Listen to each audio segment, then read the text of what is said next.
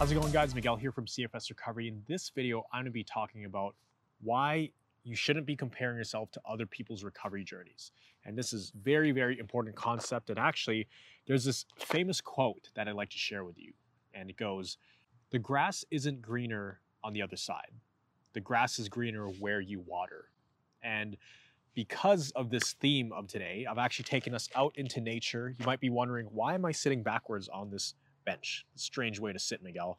The reason why is because I want you guys to see the water. I want you guys to see the sky, a little bit of the mountains, see the greenery. And this kind of ties into the topic of today, which is not comparing yourself to other people. And the quote, the grass is not greener on the other side. The grass is greener where you water it.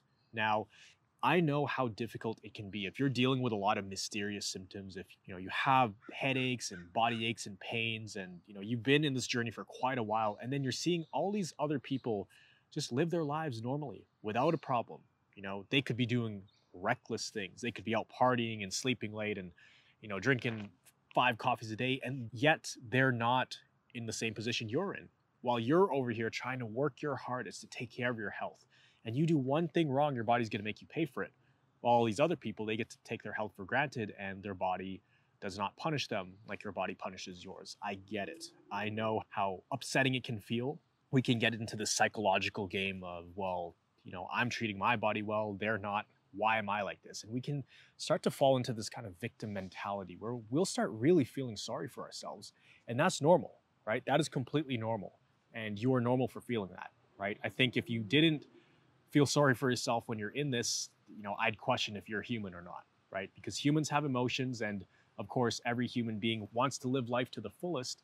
And you know when you can't do that of course you're going to have some negative emotions and feelings and thoughts and things like that. Now the problem with comparing yourself to other people is you're not really getting an accurate view of what their reality is right? So for example when i was sick and i was housebound and i could not leave the house. And if I did leave the house, I'd get crazy symptoms. Even just being in a car, I get vertigo and all of that stuff.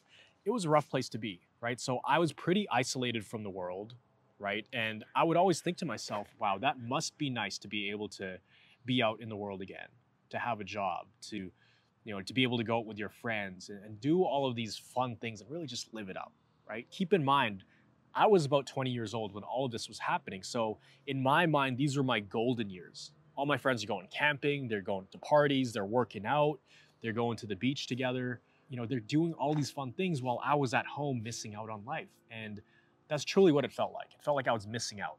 And I was comparing my reality to their reality. And in my perspective, my reality equaled living hell. Their reality equaled the best reality ever. I wish I could be like them.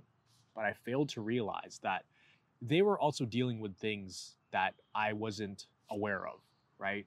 Things may look good on the outside, but we don't realize that they're also thinking similar things about you. Not in every aspect, but in some aspects they are.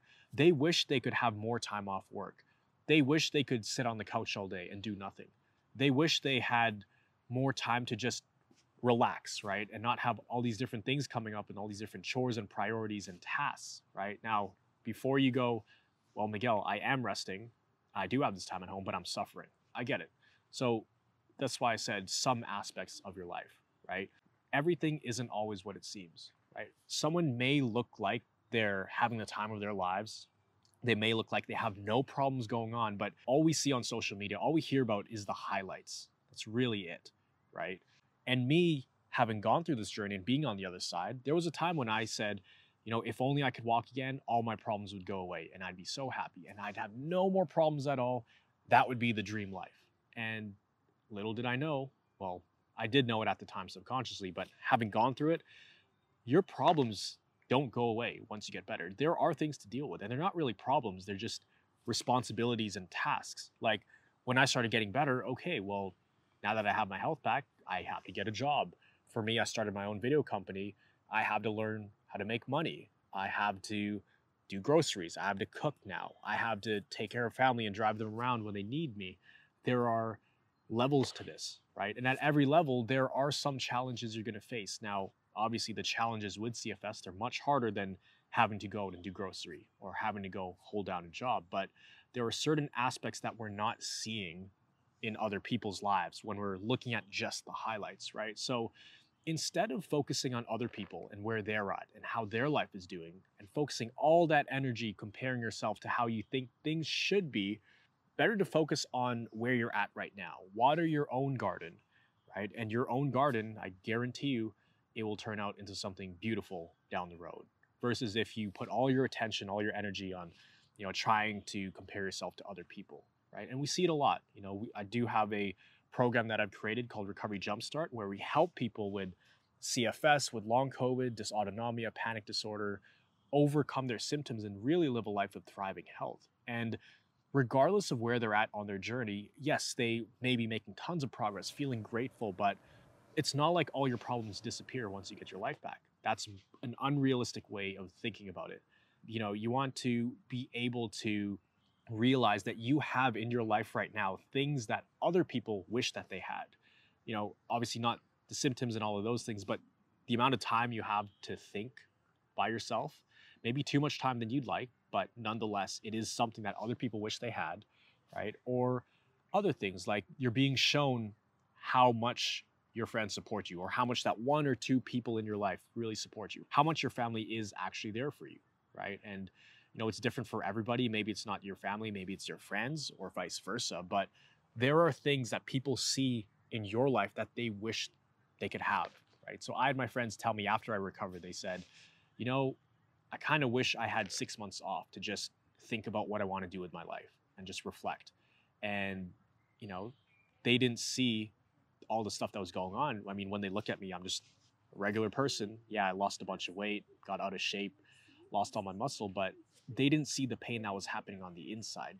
So just like how doctors judge you and people look at you and tell you're normal, the same thing when we're looking at other people, right? We're not seeing the behind the scenes of everything that's going on. So have to make sure you're taking that into account when you're looking at that situation, right? So another thing when it comes to comparing yourself to other people, only ever start paying attention to other people's journeys or other people's lives if it inspires you if it gives you that spark and that sense of hope inside and that, that it helps pull you forward right? You don't ever want to look at someone else's situation and then feel worse after right? The whole point is to use these things as inspiration right so i still do tend to compare myself to other people but in a healthier way it's more so from the perspective of wow that would be amazing to do that and the fact that person is doing that let's say they're driving a nice car or you know, they're out on this vacation or they're able to work remotely. I'm just like, wow, okay, so that means that it's possible to do that. So it just proves to me that it's going to be possible for me. So it's taking it, but putting a, a positive spin on it versus kind of beating yourself up over it. So when you do find yourself falling into that trap of comparing yourself to others, but it's having a negative effect, you need to stop it right away and really realize that there is no benefit in it. In fact, there's only a drawback there's a disadvantage in doing that. So you want to flip it on its head and recognize what's going on when you are comparing yourself to other people's journeys, right? And there are also other people who they'll look at other people's journeys and like I said, they'll beat themselves up and say, wow, must be nice to make progress. I wish I could make that progress. I must not be making progress because I'm doing something wrong. When in reality, it could just be that it's taking a little bit longer because everybody has different paces of recovery, everybody has different altitudes of recovery. So, you know, everybody's different, right? Your story is your own unique story. That is your fingerprint story. Like no one else's story is the same as yours. Yours is unique. Now, there are some things that cross over with other people's stories, but take pride in your own journey. Be proud of it, right? Because as hard as things are right now, it's going to give you something to write about down the road. It's going to give you some source of inspiration to draw from when things do get hard down the road. And you'll be able to use this as a reference point for the future when you are going through tough times. You'll be able to tell yourself, oh, wait a minute. Yeah, okay, I got a bunch of projects going on. I have these deadlines. You know, I had this argument with my friend, but hold on. You know, last year or two years ago or five years ago, I went through the darkest period of my life and I came out on top. So if I conquer that, then I can conquer anything. So, if anything, when you're comparing yourself to other people living their lives, if anything, you are going to be at an advantage having gone through all this versus a disadvantage, right? You are not tainted goods, you're not broken goods, you're not fragile for the rest of your life. In fact, you're going to be stronger, right? I guarantee you, when you come out the other side of this, just think about it logically. Having gone through all of this and making it out the other side, if you put yourself and just a regular person in a room, someone who hasn't gone through this hardship, and you give both of these people a challenge, you and someone else, who do you think is going to be more committed? Who do you think is going to be able to stick through the tough times, right? Who do you think is going to have more grit, have more perseverance? You're going to do it because you have this experience to use as a reference. And I guarantee you, you know, the amount of thick skin this makes you grow and develop, right? You're going to feel unstoppable after this because there was a time when even just to be able to walk outside, that was just as impossible as me saying, I'm going to climb Mount Everest tomorrow, right? Or I'm going to, you know, I'm going to win the lottery tomorrow. That's how unrealistic it was, right? But because I did that, that set the stage for all future challenges coming up in my life because I knew that, okay, I did it before and this is nowhere near as hard as that. Why can't I do it again? I just have to stick to it. You cannot fail if you don't quit. So just keep these things in mind when you're starting to catch yourself comparing yourself to other people, including myself. You might look at me and say, gosh, must be amazing to be like Miguel, you know, to be able to get his life back and do all these things. Well, I guarantee you, there were times when I think back to when I was recovering and just fresh out of the hospital. And even when I was completely bedridden, there were some things that I had then that are better than I have now. Like being able to be more present, having, I think, a deeper connection with people. Because, for example, if someone was in the room talking to me, that was the highlight of my day. And I was so into the conversation and I was so, you know, every single word just hit me hard and I absorbed everything. Whereas now I'm in, you know, 100 conversations a day, right? I don't get that depth. Although I do still get into some deep conversations, nowadays it's nothing like what I used to experience, right? Or the level of connection I had with like the universe, right? Because I was meditating a lot and I had a lot of time to reflect on just life in general. Now, there are times when I'm just in go, go, go mode and I kind of forget. So that's something that I do miss a little bit when I was recovering, as well as how exciting it was to accelerate back into life. You know, when you're getting back into life, that's what I really remember. And my first year out of the hospital, honestly, hand on my heart, that was one of the most exciting years of my life.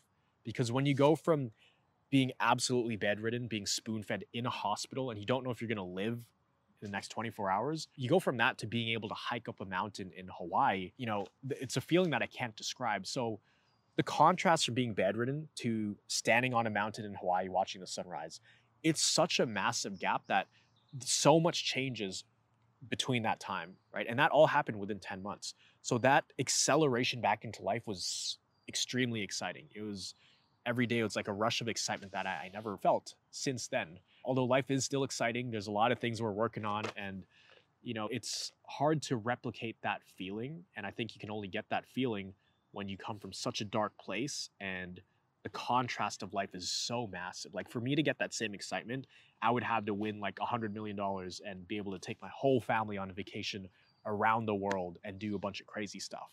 That's the level of stimulus that I need, the level of new things that I need in order to feel that excited. So I do miss those times, but you know, it's all a part of life. You know, you have these times of acceleration, these times of sustaining, and just know that as you work your way out of this illness, it's going to be really exciting, especially once you start to have these mind shifts. And, you know, we see it all the time in our Recovery Jumpstart program. It's the acceleration that's the most exciting. When you're having these massive wins, you're doing things for the first time in years and years, you know, you're seeing other people win as well, but it's a positive kind of comparison to everybody else. That's really exciting to see. And if that's something you're interested in, if you wanted to get in a community like that where you're seeing other people win and they're not strangers, you're actually friends with them and you get to know them by name and know their stories in a close group setting, then if that's something you're interested in, then click the link down below. You can learn more about the Recovery Jumpstart program. This is how we get people from completely bedridden to, you know, going on vacation again, housebound to working again, being the parents they want to be, being the mother they want to be, being the father they want to be, being able to spend more time with family, right? Being able to have their social life back. Those are the things we really value in the program. And the ultimate goal is to get people thriving again, right? Not just surviving, not just getting rid of the symptoms, but how do we actually integrate back into the world and become a functioning member of society, right? If you're interested in learning more about that, click the link down below. You know, check it out, see if it's a good fit. If it is, then fill out the application and you'd hop on a call with myself or someone on my team who has been through CFS and understands this, and we'd love to help you on your journey. But if you did get some value out of this video, you know, if you do find yourself comparing yourself to other people and, and kind of beating yourself up in that way, I hope you did get lots of value out of this. Comment down below your biggest takeaway. What did you learn from this and what might you be doing differently?